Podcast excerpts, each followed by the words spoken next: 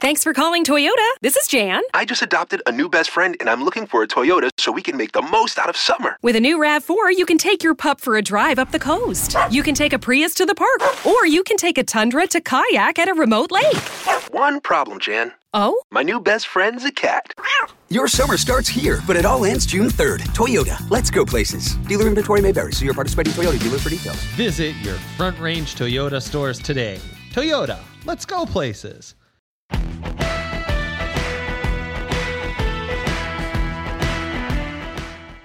You know, if you haven't checked out What Chaos yet, you oughta, because we've had all your favorite players on the show. I'm talking Seth Jones, Lena Solmar, Connor Bedard, whoever it may be. We're live every day on YouTube at noon Eastern, but also available on all podcast platforms, including the one you're listening to right now. We got guests, and yeah, we're also doing a bit of chit chat, goofing around, laughing at what makes us laugh in hockey. So, regardless of how deep you are into your hockey fandom, come listen to What Chaos. We'll talk about your favorite team, we'll talk about your least favorite team, and everybody in between. And we're having a ton of fun doing it every single day, Monday through Thursday. It's What Chaos, presented by All City Network.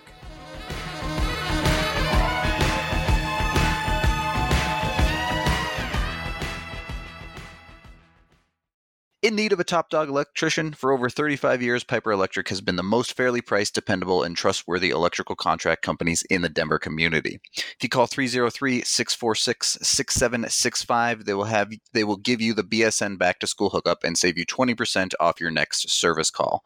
No job is too big or too small for Piper Electric. They work with the top professionalism and integrity in the biz, whether it's residential, commercial, or industrial work. Don't forget, you have to call 303-646-6765 to receive 20% off your next service call. And Cole gets another good righty and another right by Cole, a left by Cole this time. Tipped in front by Mikko Rantanen. He shoots and scores. Nathan MacKinnon. Call J.T. Compher. 877 goes now. Gabriel Landeskog. Collective hugs. 29 and 92. Save made by Grubauer. Move over, Picasso. This piece of art is by MacKinnon. My goodness gracious.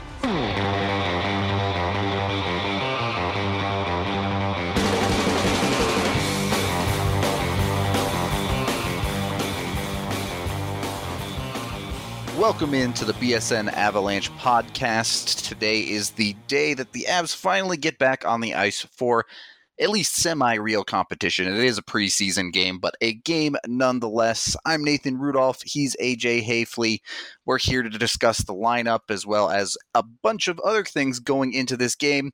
AJ, you were at morning skate today. How did the guys look? At least the ones that are going to be on the ice.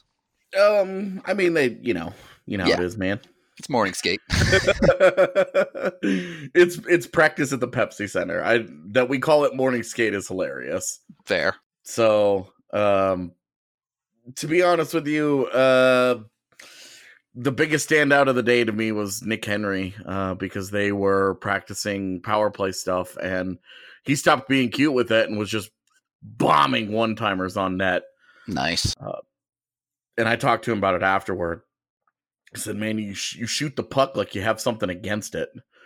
And he laughed and said, "You just close your eyes and shoot as hard as you can, right?" And I'm like, "If that's what you're doing, keep doing it, buddy." Right. Don't stop if that's working for you, I guess. Yeah, hundred percent. So, I uh, I'm I'm. I'm curious about this lineup because it's super duper young to the point where I'm pretty sure it violates the veteran rule. The yeah. uh, the veteran minimum rule that the NHL has in place for preseason games. So I went over it and it actually just sneaks by because technically guys like Condra and Tynan qualify. Well, I know Megna and Condra do. Um, Then you have Jost Dries And- qualifies because he played right, 40 games Jost last and year. Drives and Barberio. And Barberio. Uh, Byram counts because he's a first round pick Right. from this year's draft. That was the six I got to, but Graves didn't have enough games. Kamenev didn't have enough games. Kaut wasn't a recent first round pick. Um, so I don't know. I don't know how they got to eight. Yeah, it does seem a little weird. I Uh, maybe MacDonald counts. I'm not sure. I haven't looked at what he has under his belt. But I thought I thought the rule was six until today when somebody linked it to me and said that it It was eight. It was eight, and I was like, what? but either way, it's obvious that I mean, I mean, if if yeah, the Avs put one NHL regular on this roster. So Yeah, yeah, it's whatever. I mean, between it's, it's like Barberio, Graves, and Kamenev, and you know Greer doesn't have enough games either. Uh, either way, the point is that this is a very young lineup, right. and uh, to be honest with you, I'm excited. I'm excited to see kind of what they look like. Yeah, it should be interesting to to get them. Some of them you saw in game situations at the rookie tournament, but obviously the level of competition there compared to what you're going to see here is going to be quite a bit different. It is Vegas again, interestingly, same team we played in the rookie tournament first off, but they're bringing a young lineup as well. Still, some guys like Jon Merrill, a couple of other actual NHL players, Nate Schmidt, Alex Tuch. It's going to be interesting to see how they match up against those higher end guys. Yeah, and the only lines that we got uh, tonight because there was no coach presser and they weren't doing line drills today, so we're we're kind of in the dark on a lot of this going into tonight. Uh, but we know that Jost is centering a line with Greer on the left, Kaut on the right, and uh, the second line is being centered by Kamenev with Henry on the right and Dries on the left. That's an encouraging setup. Yeah, you got to like Greer getting that shot with uh, those two more higher end guys, and then you throw in, in Henry with Dries. I guess I don't know. Dries is in a weird spot this year. Yeah, he's not going to be able to sneak in with that with the center nonsense like he was able to last year. Just too many guys, really. Yeah, So and I totally expect like um Megna, Tynan, and Condra to, to to form an AHL line. yeah, that would make probably the most sense. And then you kind of have your super young dudes line with Burzan, Beaucage, and Mutala. Yeah, with Burzan, I guess, playing in the middle. Yeah, because he's the only him- one that kind of plays center. Yeah. they put him there before, so I'm assuming that he's the one that they would toss in that position. Yeah, maybe the more interesting part of this setup for the day is the defense because just about Mhm. every single guy is, is fighting for something here whether it's timmins in his first real game or, or Yep. graves trying to get back into the lineup alongside barberio obviously byram playing to earn his spot as well whole lot of uh, interesting things going on there i think we might see that side of things ratchet up quite a bit I'd be I'd be curious to see what those pairings look like because in camp they ran Graves Barberio, and then at the rookie tournament we saw Byram Timmins.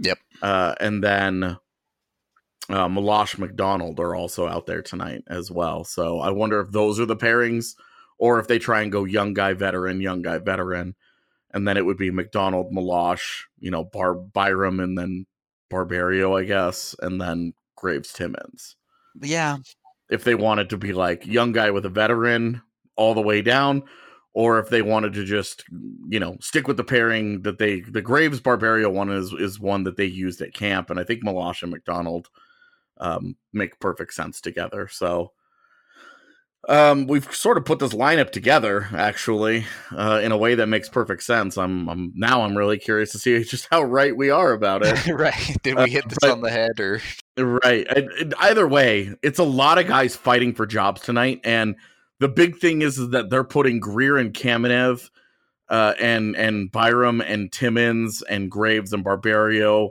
all of these guys who are fighting for these jobs, they're putting on the ice together in prominent roles. You know, they're not putting the MacKinnon uh, grouping out there and kind of putting these other guys behind them just to get you know just to get courtesy minutes to say that they did. They're putting them in prime roles tonight in this first preseason game. I think that's important because you want to say, okay, well, look at the look at the competition on the other side. Almost none of their big guns are going. It's like Alex Tuch and Nate Schmidt. And then after that, it's a bunch of depth guys. You know, the defense with Jon Merrill, like you had mentioned, uh, you know, some some of their NHL guys, but they're all depth guys Yeah, I, I, would say it's older and more experienced than what the Avs are throwing out there, but Definitely. you're not seeing any of the Marchessaults or any of their real top guys. Yeah, um, it's just Tuch. I think he's their only top six guy that's going to be here. Uh, and when he's by himself, you know, I think I think he's their worst player in their top six, and that's that's not like oh, that's not to say he's bad, just that I, I really like their top six. Nah, and, you're all, you're a Tuch hater. We already know. I, I am. I'm I am down on Tuch as I don't think he gets much more than I don't think he grows much more than he did last year. But that's still a 50 point player. So it's like whatever. Um, but on his own, you know, what I'm saying is that on his own as like the star of a line, I'm less concerned about him. Although it will be interesting to see. I mean, does he dominate this game? against all these young guys and depth defensemen because you look at Colorado's defense and you say, oh, well, none of their big D are out there. But realistically, Bowen Byram and Conor Timmins, you expect to be in their top four someday. Yep. So maybe they aren't quite there yet, but yeah. this is the opportunity to start looking like they should be. Definitely. And and for Barberio and Graves, they're competing head to head for spots. Yeah, you know, and and like this whole i mean really those the, the those top two d pairings realistically are competing for those nhl spots i mean there's a world where all four of those guys you could put on the opening night roster with injuries for sure eh, yeah. depending on ej and other things but right. it's i do think it'll be curious to see how it plays out particularly graves barberio i think yeah. we both gave graves kind of the edge based on training camp Yes, I think he had the better training camp. Of course, the veteran aspect of Barberio's game plays into that as well. You're going to get to see them in real game situations here. How much weight are you putting behind this for someone like a Barberio? He needs this. Uh, yeah. He can't take this. He cannot be casual about this. And the great thing about a guy like Barberio is he knows it. Right. He's very self aware. He's realistic about where his career is, and he understands when looking at the roster around him. He says, okay, I'm as much playing for a job this year as I am next year somewhere else. Just because you just have to be realistic. You know, there's there's too many bodies. There's too many young bodies who are going to be cheaper. The Avs aren't going to need to spend a million five on a seventh defenseman next year. You know, they can fill it out with ELCs if they want to. And that's, you know, he he has to this is this is the first game of him making a case for his next NHL job as well as staying on the Avs this year. Right. It, it's a whole lot easier to find a new job in the NHL when you've actually played in the NHL in the previous season. Well, and especially because he's 29 years old. Yeah, not That's getting the, any younger. The the that next birthday is the magic number. It's the kiss of death in the NHL. Yep. It's just kind of the way the league has trended lately. Yeah. You gotta you gotta be in the twenties or you're considered over the hump kind of. Yep, pretty much. All right. Well, final thoughts on just kind of the roster itself before we maybe dig into expectations out of this game. Uh Werner Miska and net. Yep. I think they'll probably get a 50-50 split. Bednar said they hadn't decided on that yet, but to me that makes just sense. makes the most sense. Yeah. Give both of them 30 minutes. They're going to be your tandem in the AHL most likely. Right. Give both of them a little bit of a look. I I would also be fine with giving, you know, like give Miska the whole game and then send him down after the game, have him be one of the cuts. Sure, and then give Werner game 2 or whatever. Exactly Yep. or have this tandem run out for game two, and then whoever you know Miska tonight, and then Werner in game two. That's also fine. Yeah, I I'm fine with that either way. Yeah, you'll get Groob and uh, Frank their games in the last four. Definitely. All right. Well, we'll call segment number one there. I will be at the game. AJ will be at the game, but he's working it. I am not. So if you see me come on by and maybe I will buy you a Breckenridge beer, the official beer of BSN Denver. Breckenridge is the original Colorado beer established in 1990 in Breckenridge, Colorado. You've probably heard of their delicious vanilla porter and their oatmeal stout, but the one I know they have at the Pepsi Center for sure is that Avalanche American Amber Ale. That's the one I usually get when I go to the Pepsi Center when I'm not cheating on Breckenridge with uh, my 90 shilling or something like that. But they also do have Strawberry Sky available at hopefully your local liquor store or not too far away from you, which is a lighthearted Kolsch ale that is a light, delicious summer beer in these last few weeks of summer here. So do keep an eye out for that Strawberry Sky, or if you're not going to the game, any other Breckenridge beer that you can find. And we also have the Breckenridge event calendar up on bsndenver.com. You can see all of our future watch party events that we have planned on there. So RSVP come out and drink a few Breck beers with us. Second segment of the BSN Avalanche podcast presented by The Green Solution, which has 17 Colorado locations and an express checkout to get you in and out as fast as possible. Get on your phone right now, go to their website, mygreensolution.com, and order your flower, concentrates, edibles, and topicals online, and then you can head to your closest green solution for pickup. Plus, you can use code BSN20 for 20% off your entire purchase. All right, we've kind of covered the roster itself. I do want to get into a couple of other things and, and, expectations that we can see here. We did see on Monday they were running special teams. One of those was Timmins quarterbacking a unit that included Kamenev, Kaut, and Greer. Is that what you're expecting to see as PP1 today with maybe Jost thrown in as a fifth man? Yes. Because that's where I think you could really show something, especially if you're an AJ Greer really trying to fight for one of those last roster spots. You can show up on that power play, which we saw went something like over 19 in the last two games of the rookie tournament. Mm-hmm. That would be something a little bit different. Yeah. Um, I think honestly, I'm gonna disagree. Okay. Um, I th- I think they've got to do it at five v five. Like Look, if they score goals on the power play, that's great. But none of these guys are fighting for power play time. The only one who maybe gets power play time on this entire roster uh, this season uh, is Jost and maybe Byram. Right.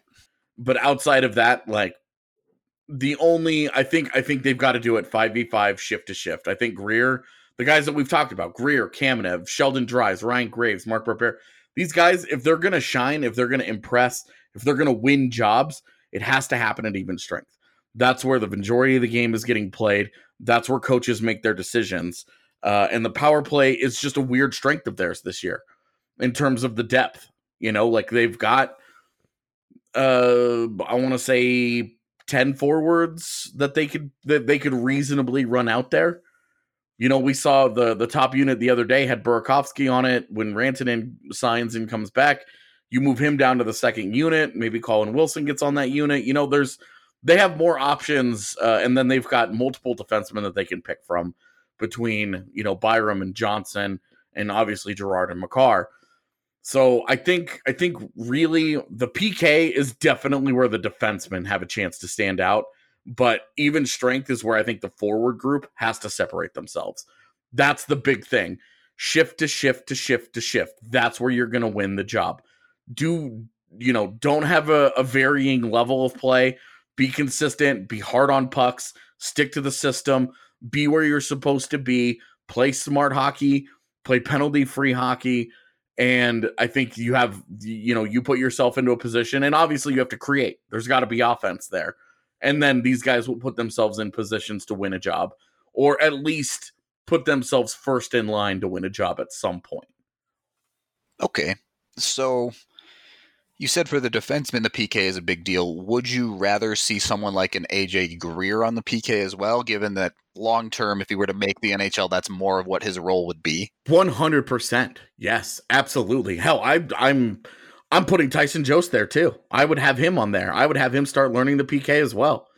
Because that's you know, you've got to try and find ways where these guys are going to be successful. And you know, your PK can't go to shambles because Matt Calvert or Matt Nieto gets hurt. Right. You know, you've got to have depth on that unit. And right now, Bellemare, Calvert, and Nieto, Compher, Landeskog, that they're probably set there at forward. Uh, but if if AJ Greer can become an effective PK or if Vlad Kamenev, Kamenev was a guy who looked like he was going to be a revelation on that unit last year because he could win faceoffs and because he was getting time there and the PK was having some success while he was out there. So if that's the, I mean, if that's one more feather in their cap, that's what they should be doing. They should be giving those guys minutes and trying to get them set up and say, okay, these guys can contribute. Because if you don't put them in those positions when you go to call a guy up, and then you know you're not gonna you're not gonna want to put him there. You're not gonna you don't ever play AJ Greer on a PK. You're not gonna want to put him on a PK uh, when you call him up. Right. You know that's one more thing that this guy can help you with, where you're prioritizing and you're saying this is our hierarchy. Kamenev, Greer, Jost. You want these guys to be able to help you in multiple facets if they're going to be bottom six players. Now we expect Jost to get a top six shot, but ultimately, if it doesn't work out, we know he's an effective bottom six player but he's going to have to add more to his repertoire rather than just be a PP2 guy who doesn't kill penalties. He's going to have to change it up if he doesn't have the big offensive breakout this year.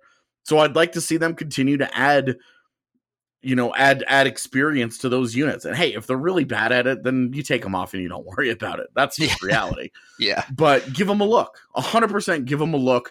Um, there are three AHL veterans on this roster that you do not need to bother with on special teams.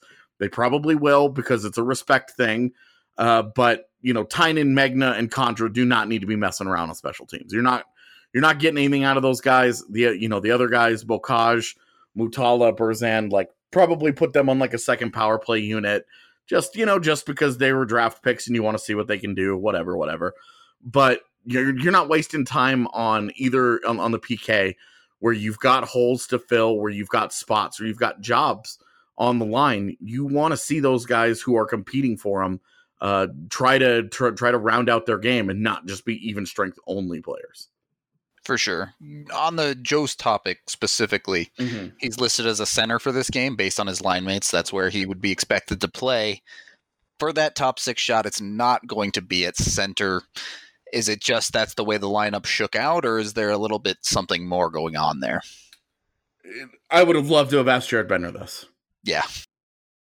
um, because I have the same question. I you're planning on playing this guy as a wing in your NHL lineup, but you're spending your preseason time messing with him at center. Like, figure out what you want from the kid and let him go and do that. Like, this has been the frustration with Jost in the last couple of years. Yeah, all year bouncing around the lineup without having a consistent role. Right, is- and it's really hard for a younger kid to, to find consistency with that. Right. And when we we have this conversation, we talk about young guys making the leap. You have to help them.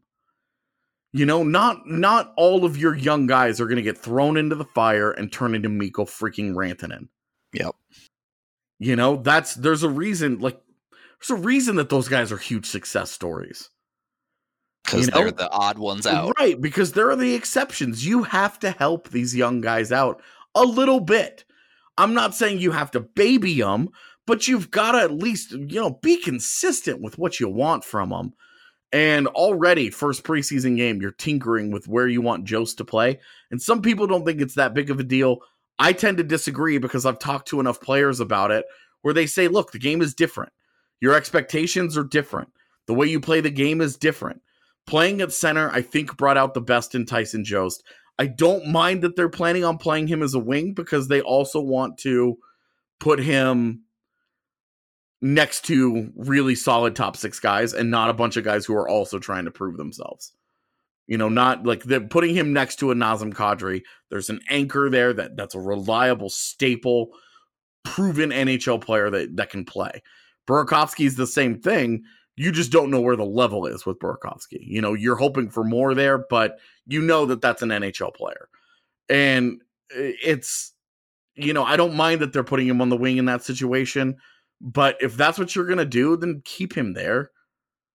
You know, don't, uh, what, what good or my question is, what good is it to put Tyson Jost at center in a preseason game? It's almost like they're just like, we're just trying to get through this game. Yeah. That's kind of what it felt like to me as well. It was, oh, we need another body with X NHL games. I Right. guess Jost can play center. And if and if that's if that's what you're doing, put Kamenev as, as his center and have him on the wall. Yeah, absolutely. Why switch the role up when you can have him continuing to work in the role he's expected to be in? Right. Like I like the the Greer Jost Kaut line. I think that's a super intriguing line and it could be an NHL line someday. But if you're having Jost play left wing, then have him play left wing. Like let him get revved up doing that. Don't don't move him around. I know that I just said you want guys to be versatile and you want to be able to put them in multiple positions, but we've seen this is a central theme of Jost's struggles. Yep. Is that moving him around, you know, it's a different thing. He's got to try and get comfortable there. He's got to try and find a rhythm. And if you're moving him, all right, well, he's a left wing on the second line for five games, and then all right, well, that's not working. So okay, well, now he's a center on the third line. Now he's a center on the fourth line, and now he's only playing seven minutes a night and you know and and it's what are you doing for him how are you helping him to improve you know i understand that winning is the point and that you've got to put your best foot forward to try and win games but you're also you can't lose sight of the fact that you are developing in the nhl a couple of young players you know as much as the avs are like hey we don't want to continue to use the nhl to develop players you've still got it going on with tyson jost you've still got it you're going to have it with bowen byram you know, it's gonna happen. You know, it's gonna happen with Vlad Kamenev and AJ Greer if those guys win jobs. Whenever they decide to give Conor Timmins the shot, because it's gonna happen, I'm telling you. Uh, it's you know, it's it that's what it's gonna be. It's what it always is with young guys. Young guys very rarely walk in like Cale Makar, ready to produce at a high level in a big role. That's the massive exception to the rule, and we need to we need to see Jared Bednar adjust to that. Is the preseason really all about winning though? No, no, no, no. I was I mean, I'm talking about like as, as a whole, like the coaching staff is concerned about winning games. In the preseason, you don't care at all about the result. You'd prefer to win. Right. But I mean, I was talking bigger picture there. I, no, I guess I, I, I understand. I, I transitioned poorly there, but uh it's it's more of a during the regular season, that's where we've seen Bednar struggle with trying to help Jost out. And and and to to be honest, JT Compher too. There hasn't been a huge leap from Compher either, and some of that I think is because he's been moved around a lot, and this insistence that he be a center. I just I disagree with it because we just haven't seen that, and we did see it from Jost last year. We saw it with Jost as the center and Compher as his right wing. Yeah, I, I do think Compher has done better in adapting to being moved around the lineup. I think that's almost a skill that he has in his bag at this point is he's capable of doing that. I would agree. Which is nice. That's the idea of what you want to see when you're developing a player, like we've talked about with Greer and Kaut and the like. Mm-hmm. Once they're in the NHL, you could make an argument that it's better to keep them in their one spot. Right. And what we're seeing, one of the reasons for my optimism about the Avalanche this year is that role players have roles and Yes, they know exactly. them. You know, Matt Calvert, Matt Nieto, Pierre Edouard Bellemare, these guys understand their role. It's a very specific thing. They are specialty guys who are asked to do certain things. And then at 5v5, it's like, just don't get us killed. Right. Go out there, chip in some points here, and don't give up goals. Yeah, and just kind of bringing the point back into Jost, if you're putting him at center in the preseason, well, that just does not bode well for me in the regular season as well. Because you're already in games that you're not dead set on have to win every night, willing to move him into that spot. Right. It, yeah, I mean, maybe that's an excuse for why they did it, but it's still not getting him ready for the regular season. Right. I mean, the the the role that Tyson Jost is going to play tonight is absolutely nothing akin to what his role in the in the regular season is going to be. Yeah. It's everybody else is like AJ Greer's not going to be in the top six either. But the point is to get a guy like Greer and Kamenev and and Dries and like a lot of ice time in the preseason to prove that they belong in the NHL at all. Jost isn't doing that. Jost is sort of miscast in this in in tonight, you know, as a well, he's your number one center and going up against a team that you know isn't isn't bringing the a the a lineup certainly. Uh, so you want to see him succeed and do well, and you know I I hope that line does well. If Jost flashes tonight at center, you know now you've made a hard decision for yourself. well, and then then my post game question is, hey, Tyson Jost looked really good at center. Is Yep. there a temptation to keep him there? Yep. Again, because he finished the season looking really good at center. You know, why why continue to move him around? So tonight will be interesting to see how he does. Uh, you do, of course, you always want the guys to play better. Uh, you know, you don't want to have, oh, well, he had a bad game at center, so obviously put him at left wing. Like that's not what you want. But and, and we've kind of focused this just on Jost because he is he's sort of the odd duck out tonight in he the is for sure. in the established like there's he's the only guy that's an established Avs player. Uh, that's on this that like you know will be on the Avs roster this year and will have a regular role on the team, whatever it ends up being. And he's he's the only one. All these other guys, you're just kind of like, ah, this is an interesting lineup. This is this might be the youngest lineup I think they've ever iced in a in a preseason game. It's got to be close, especially just like sneaking in the three draftees from this year at the bottom of Beaucage, Mutala, and Burzan. Of like, here you go. Yeah, here's a bunch of 18 year olds. I guess Burzan's 19, but right. But and and they're all their seasons start uh this week, so I would Yeah. expect that they this is the last time we see those three before they yeah, Burzan plays the first game of the year in the WHL on the 20th, so he probably plays tonight and then immediately jumps on a plane back to Brandon. Yeah, I honestly I would expect both of those guys, or all I'm sorry, all three of those guys to be gone after tonight. I think that's probably about right, but nice to see the Avs at least got them into a preseason game. Definitely. Oh, I'm and I'm excited to see him, man. I I've got to say I I walked in to uh preseason festivities including the uh rookie showcase out in Anaheim um intrigued by Alex Beaucage and I've walked out feeling like he's a top 10 Avs prospect. There you go. Get the hype train rolling early. Like maybe 10th. yeah, definitely in the bottom. like in the Bad, seven to ten range somewhere in there but i have definitely that star has risen quite a bit for me i've just watching his hands watching how he shoots watching how he works um he's got a very punchable face too which is going to annoy the opponent um you know it's he's just and I, and you know he's kind of a goofy kid. Uh, the the time I've gotten to spend talking to him and getting to know him a little bit, he's he's a character, man. I I really am. Uh, he's a guy that I'm keep. I'm, I want to keep an eye on tonight, uh, especially on a power play because that's a dude that anytime the puck comes to him, he has the ability to just rip off an NH- NHL shot, and you're just gonna be like, whoa, wait, wait, well, hold up, where did that come from? From this kid who you're like, what's a 74? You know, this isn't even a real hockey number. Like this is absolutely an assigned preseason training camp number and this dude has the ability to just rip one and i think that uh i i think that Hopefully he shows it off tonight. yeah, that's between him and Nick Henry. There's a couple of guys who aren't vying for NHL spots that and Burzan, honestly. I've I Luka Burzan made an unbelievable pass this morning um through the seam on a on a power play. It was a one touch pass where they down low and then across the ice uh to Henry who one timed it in and it was like Hello. yeah. Yeah, literally I was like there were expletives said that I can't say on the show. So Well, all right. We'll get out of segment two then with with some hype on the young kids, because sometimes trying to build an NHL roster through the preseason is a little bit like remodeling your house.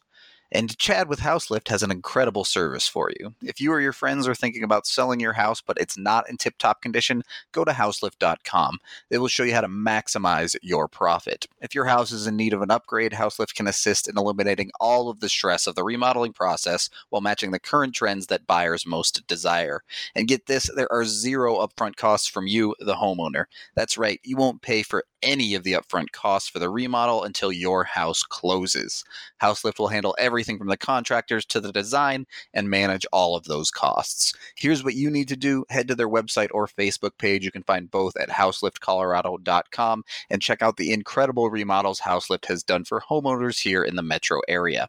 In past jobs, Houselift has put anywhere from fifteen to sixty thousand dollars more into their clients' pockets. Call 303 885 7888 today and find out what Houselift can do for you. Oh, yeah. If you hire one of Houselift's Preferred Realtors, they'll sell your home without charging a listing commission. Third and final segment of the BSN Avalanche podcast with Nathan and AJ as we're building up to game one of the preseason. AJ's You know- already giggling over there. I've got to say, I'm bummed that uh, the the listeners did not get to hear the song that you sang that led up to the start of this. Was I Not- singing a song? Less less a song, more a jingle. we'll call it a jingle. And a one, a two, a three. that was the one. yeah, Yeah. Not, probably not my best work. Not that I'm a good singer by any means, but Right. Not that not that we're getting paid for our uh, our ability to uh, you know make sweet sweet music on the podcast. that's over on the uh, BSN Rockies cast, I think. Dude, have you heard Drew sing? Yeah, he did the jingle for the Denver Sports Pod, right? Well, I mean, like, have you have you heard like one of his his the songs, like his actual like I haven't original? actually heard him sing a song. No, Dude, I don't know if you're familiar with Cat Stevens, but he's Cat Stevens. I'm not. So Okay, it's. Uh, he's got that sweet, silky voice. it's yeah, straight up, dude. It's ah, it's so good. All right. Well, we'll have to commission him to sing an Av song for us someday. uh, but we do have a preseason game. We focused in on Tyson Jost. We focused in a little bit on the defense. I do want to talk about some of these other guys. You started talking about Nick Henry, some of these AHL guys that they're not going to make the team pretty much no matter what they do in the preseason here. But what do they need to do to look good and realistically try to get themselves into the top six for the Eagles? Oh boy. Uh, well, uh, if they wanna if they want to get into the top six of the Eagles, they might they might want to whack all those AHL guys that they've got on the on the ice with them tonight. You know, That veteran line standing there right in their Yeah. way, basically. the the the Tynan uh, the Megna Tynan Condra trio, yeah. Um. P- P.S. That's a big reason why I'm super excited for the Eagles this year. As much as I'm like, dang, those guys are taking away ice time from some of the Avs forwards that I'd like to see play. Uh, you know, guys like O'Connor or Lewis or you know some of those guys. Like that's a really solid, proven veteran line that I think could be really dangerous. Um, in the AHL, of course. Uh, but to answer your actual question, um, you know, a guy like Henry, he's got to do what he does, man. Uh, we've he's he's had a very very good start to his first pro season, where he looked really good in Anaheim. The coaches raved about him. The scouts raved about him. Everybody in the Avs front office feeling good about the Nick Henry situation right now. Um, uh, Greg Cronin, Eagles head coach, said that he's already seen a, a significant difference between the player that he left in the spring and the player he's gotten back in the fall so far. That's a very good sign. Nick Henry is putting in the work. Uh, he is a guy that uh, you know you and I both have in our top ten Avs prospects, uh, and think that a year or two from now, when Matt Calvert uh, his contract is up, that's a guy that you could easily consider for that spot and and get kind of a similar player uh, in the NHL anyway. You know, right. um, with like different different style. You know, Henry's a much better shooter, Calvert's a much better skater, but you know, playing the same role. Right. Grinder, go Right. 110% work ethic type of guy. And Right, sure. Like like his nickname is Hustle Hank for a reason. Exactly. In the defensive zone, I, I think he sets up exactly like Calvert. In the Mm-hmm. offense, maybe you set him up more like a, a Jamie McGinn type, something like that. But That's a that's a really solid, um, a, a really solid comp actually. Not the not a, not the greatest skater, but a guy with a, a really solid shot for a bottom six player. probably not someone you want carrying the puck. But if you can set him up with that shot, Mm-hmm. And has enough has enough playmaking where he understands how to. Right. And I I think that he's a guy that has more playmaking than a guy like McGinn. Just just because we're using you know we're talking about him as like our base for right now, but uh yeah, that's a really solid. Um, that's where we expect him to be in the future. exactly. Is somewhere somebody, and that's this is a year or two down the road. He's coming into his first pro year, and you know this this is not like a Kaut or a Bowers where they're already uh, either a little bit older or have some pedigree, full full AHL season in Kaut's case, you know, and you kind of want to see them push right now. Yeah. But uh the um my brain just turned off. But 2 years from now. Right. After one full year in the AHL and then start to kind of really push for a potential injury call up after that. Right. And he's really excited. I talked to him this morning. He's really excited to play on Pepsi Center ice. Yeah. I thought that was cool. I mean, Because I'd, like to play on Pepsi Center ice. Uh, well right and like but it it reminds you like these are still kids you know these are these are still guys who you say oh well hey he's a pro hockey player and in in some respects he's made it it's just such a different world, right? Like, yes, Henry is a player who grew up playing in Canadian juniors, and those Mhm. stadiums are cool. You know, they have 5,000, 6,000, maybe the biggest ones have 8,000 seats. right but i mean these are literally small towns Right. Not a ton of people in the city. And you get into the Pepsi Center, and it's this 18,000 seat behemoth that has third decks and stuff. And it's it's a whole different audience situation there. right i mean texas high school football players are playing in bigger in front of bigger crowds than the canadian junior kids are Right. Exactly. And so getting them in front of Pepsi Center, you know, he was because Henry was telling me he's, he's like, oh, I was looking around at the lights and just the arena, and you know, this place is it's going to be an honor to play on this ice. And uh, I I start I'm starting to get the feeling from some of these young guys that the pride is coming back Yeah. in being a member of this organization.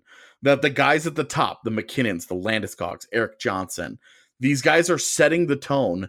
And now that they're experiencing a little bit of success in the NHL, uh, that that there's it's becoming I'm draft I'm a member of the Avalanche. There's a certain pride. There's a certain level of accountability that's expected. There's a certain attitude expected of you when you come to work every day. You know, there's there's a different feeling in the last 2 years I've felt this building where obviously after the 48 point year the entire organization just went nuclear and it said we just wish we could reset everything. We're resetting our mindset we're resetting everything. Uh, the only things that that really stuck around were the obvious star players uh, the head coach who revamped his coaching staff and you know obviously the front office. But the the way that they've approached things that you know we saw jared bednar got rid of the burgundy and white game uh, added added another day of training camp. We used to have two days of training camp, and it was all scrimmages. Now it's four days of training camp, leading right into uh, right into the preseason, and it's all it was all about teaching, and it was all about systems, and then it was about a little bit of scrimmage work, and then you know competition got sprinkled in here and there, but wasn't the main focus. It was about teaching and execution, and we see Jared Bednar as a coach growing and changing and and maturing and all of it is setting up there's a pride in being a member of the organization and there's an expectation of who you are as a professional every day when you come to the rink and i don't know that that existed a couple years ago. I don't know that it was a top down focus because and i'm not to i'm not to get specific but there were there were players on the avalanche that did not have that kind of leadership about them you know they were there were there were good nhl players on the team but they did not bring that element of organizational pride to the rink with them every day. It's definitely cliche, but it sounds like you know putting on that A, wearing the A on your crest means something again. it's starting to. I don't want to say that they're there but i think that the culture is building where they're achieving you have to achieve in the nhl as an organization for people to take you Of course, of course. And I think two years in a row of that. And, you know, it's just the two years. And so that's why I say this is just, it takes time. You know, where, you know, that the Blackhawks kids that have been drafted in the last five years, uh, well, none of the first round picks because they all get traded to Arizona, but all the other kids that come into those camps, they put on that jersey and they understand after that dynastic run that they had, the three cups in six years, there's a pride there. There's an expectation of greatness. And I think that the Avalanche are starting to build up the pride part of that and that they're trying to instill that daily sense of accountability. And when I talked to Henry, that was the sense that I got was it it just oozed that this was a he was excited to play in Pepsi Center. He was excited to play as a member of the Avs. He was excited to play with his teammates. You know, I asked him, you know, about playing next to, you know, playing next to Dries and playing next to Kamenev. And and I said, Do you take it as a compliment that they're putting you with NHL talent?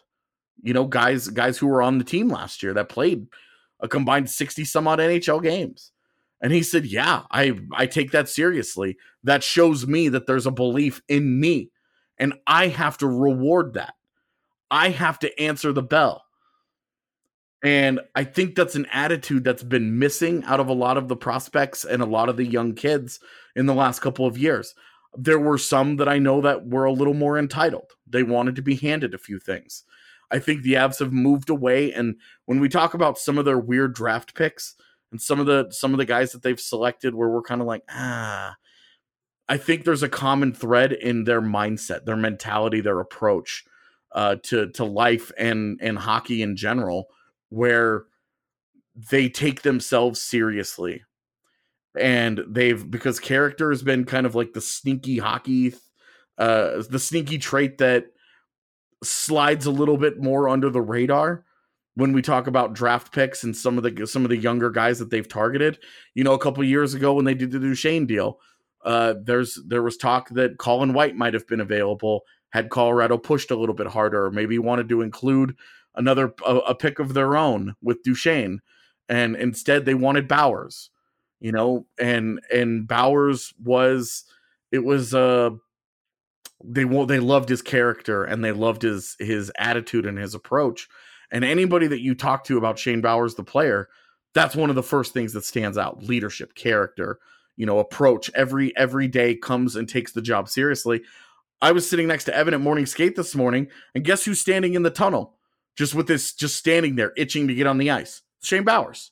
There you go. Just watching them and i think that more and more of these these young kids that are starting to find their way to the eagles are are guys who share that love of just being hockey player and and wanting to get better every day and dedicating themselves to being the very best version of themselves. And i think that that we're starting to see that that attitude start to take over i i will say this is going to make no sense but bear with me it does feel like there are less sideshows with the avalanche in these past two years yes, I understand Mikko Rantanen's still not signed, and that's a big sideshow. Mm-hmm. But it feels a little bit different because there's eight other guys that are still not signed, and this RFA market is is more of a league wide thing.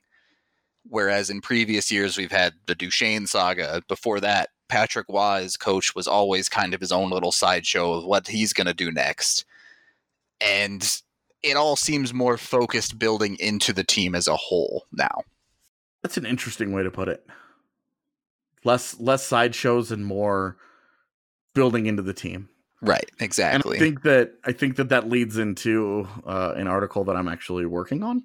Oh well, there you go. Um, because I've been talking to some of the guys about about that exact thing, uh, about role players, uh, understanding their role and buying into team first and team success over personal success, and you know, I have a job to do. This is what my job is. This is how I'm going to approach it. I've been working on that for the last few days. Um, so I, you know, hopefully in the next tomorrow's an off day, so hopefully in the next two or three days that'll be done, and I'll have all the uh, I'll have all the quotes that I want from all the guys I want to talk to. But I agree with you. Um, I I I do think that it's a, that's a good way to put it. There, there's not as many sideshows. There's not as many uh, individual fiascos around the around the team. Right. I that's at least how I've felt about it. And for whatever reason, I'm still not too worried about the Rantanen situation, though. Another week here, and we'll see where that stands. Yeah, well, and I think I'm I'm getting nervous about it just because immigration has been such a difficult obstacle for other players. Kevin Fiala signed six days ago, and he's still not in the country. Um, you know, I mean, that's a guy who signed before everything and is still sitting around waiting. Uh, I mean, if Mikko Rantanen, if something similar happens, Mikko Rantanen would have to sign by next Tuesday to try to get him here before the start of the regular season.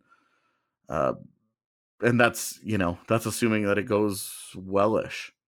Right. Well, you got to hope they get that done. But for now, final thoughts on the game that is happening in a couple of hours here. Uh, honestly, I'll just repeat this. I've, t- I've, t- I've told this to a few people already, but game one of the preseason, it's all about yay, hockey's back. I'm with that. Yeah. Games games two, two through six of the preseason, it's like, all right, can we get on with this? So for tonight, I'm super excited. Um, and it's never I always tell people it's never a bad day when I get to go to the office and it's a hockey rink. Of course. You know, and just the love I'm I'm so excited to be back um, at this job one more year. Honestly, man, I I can't even express my appreciation and how excited I am to be doing this with you this year. Uh, if Evan were on the show, I would tell him the same thing that I'm excited that Evan is part of the team. I think that we have such a cool idea for how we want to cover the Avs this year. And we're going to have such an interesting approach that we haven't really taken before. Some of it will be old, but a lot of it will be new. And we're just, we're bringing a different way to, to look at hockey coverage. Uh, and I, and I just think I'm so excited to be part of this, this group uh, that, that we have built in, in covering the Avs this year. I think they're going to be fun. I do. I, I, always say I don't know how good they'll be, but I think they'll certainly be fun with the possibility that they're very, very good. And I'm I'm very excited to get to the rink tonight. Uh, I wish I could just fast forward a few hours to when I'm you know I'm I'm headed to the rink. Uh, I'm I'm ready to get there. I'm ready. I'm to get there early and sit up in the press box and freeze my ass off because that's what happens. Uh, but it's it's to be awesome. I hope as many people come out to the preseason games as possible. Uh, just because it's you know you're not going to get a chance to see a lot of these guys for another year or maybe ever. So um, I'm just excited. I'm very excited. Yeah, I can certainly say I wake up with a smile every day, knowing that today I get to talk hockey is my job. So I, I can't wait to actually have real games to talk about. Uh, so yeah, that's gonna do it for this preview of, of game one of preseason here. Thank you as always for listening. If you see me at the game, feel free to stop by and say hi, and we will talk to you about this game tomorrow. If you live in the South Metro area and have been looking for top notch customer service, extensive beer, wine, and spirit selections, and unbeatable prices, look no further than Davidson's Beer, Wine, and Spirits. You won't find a more varied inventory anywhere else. Don't just take it from me, guys. This is Michael, and he's been shopping at Davidson's since they opened. The thing I like about Davidson's versus the competitor is it has a larger selection. And if I am going to buy spirit, then Davidson's is usually my first choice as well because just of the size of the selection. I also like the uh, extensive selection of some uh, hard to find items but that's not all. Every department is staffed with highly trained specialists who can help you find exactly what you're looking for. I've always found the folks that chat with to be knowledgeable. I've chatted with the spirits staff about different bourbons and different vodkas, and I am always chatting with the wine staff about different things and saying, I like this. What else do you have that's similar? Particularly when I go to non US uh, wines. I find them extremely helpful in ha- helping me find something I'm looking for. What are you waiting for? Head to either of their locations in Centennial or Highlands Ranch and follow them on Facebook to stay up to date on their latest specials.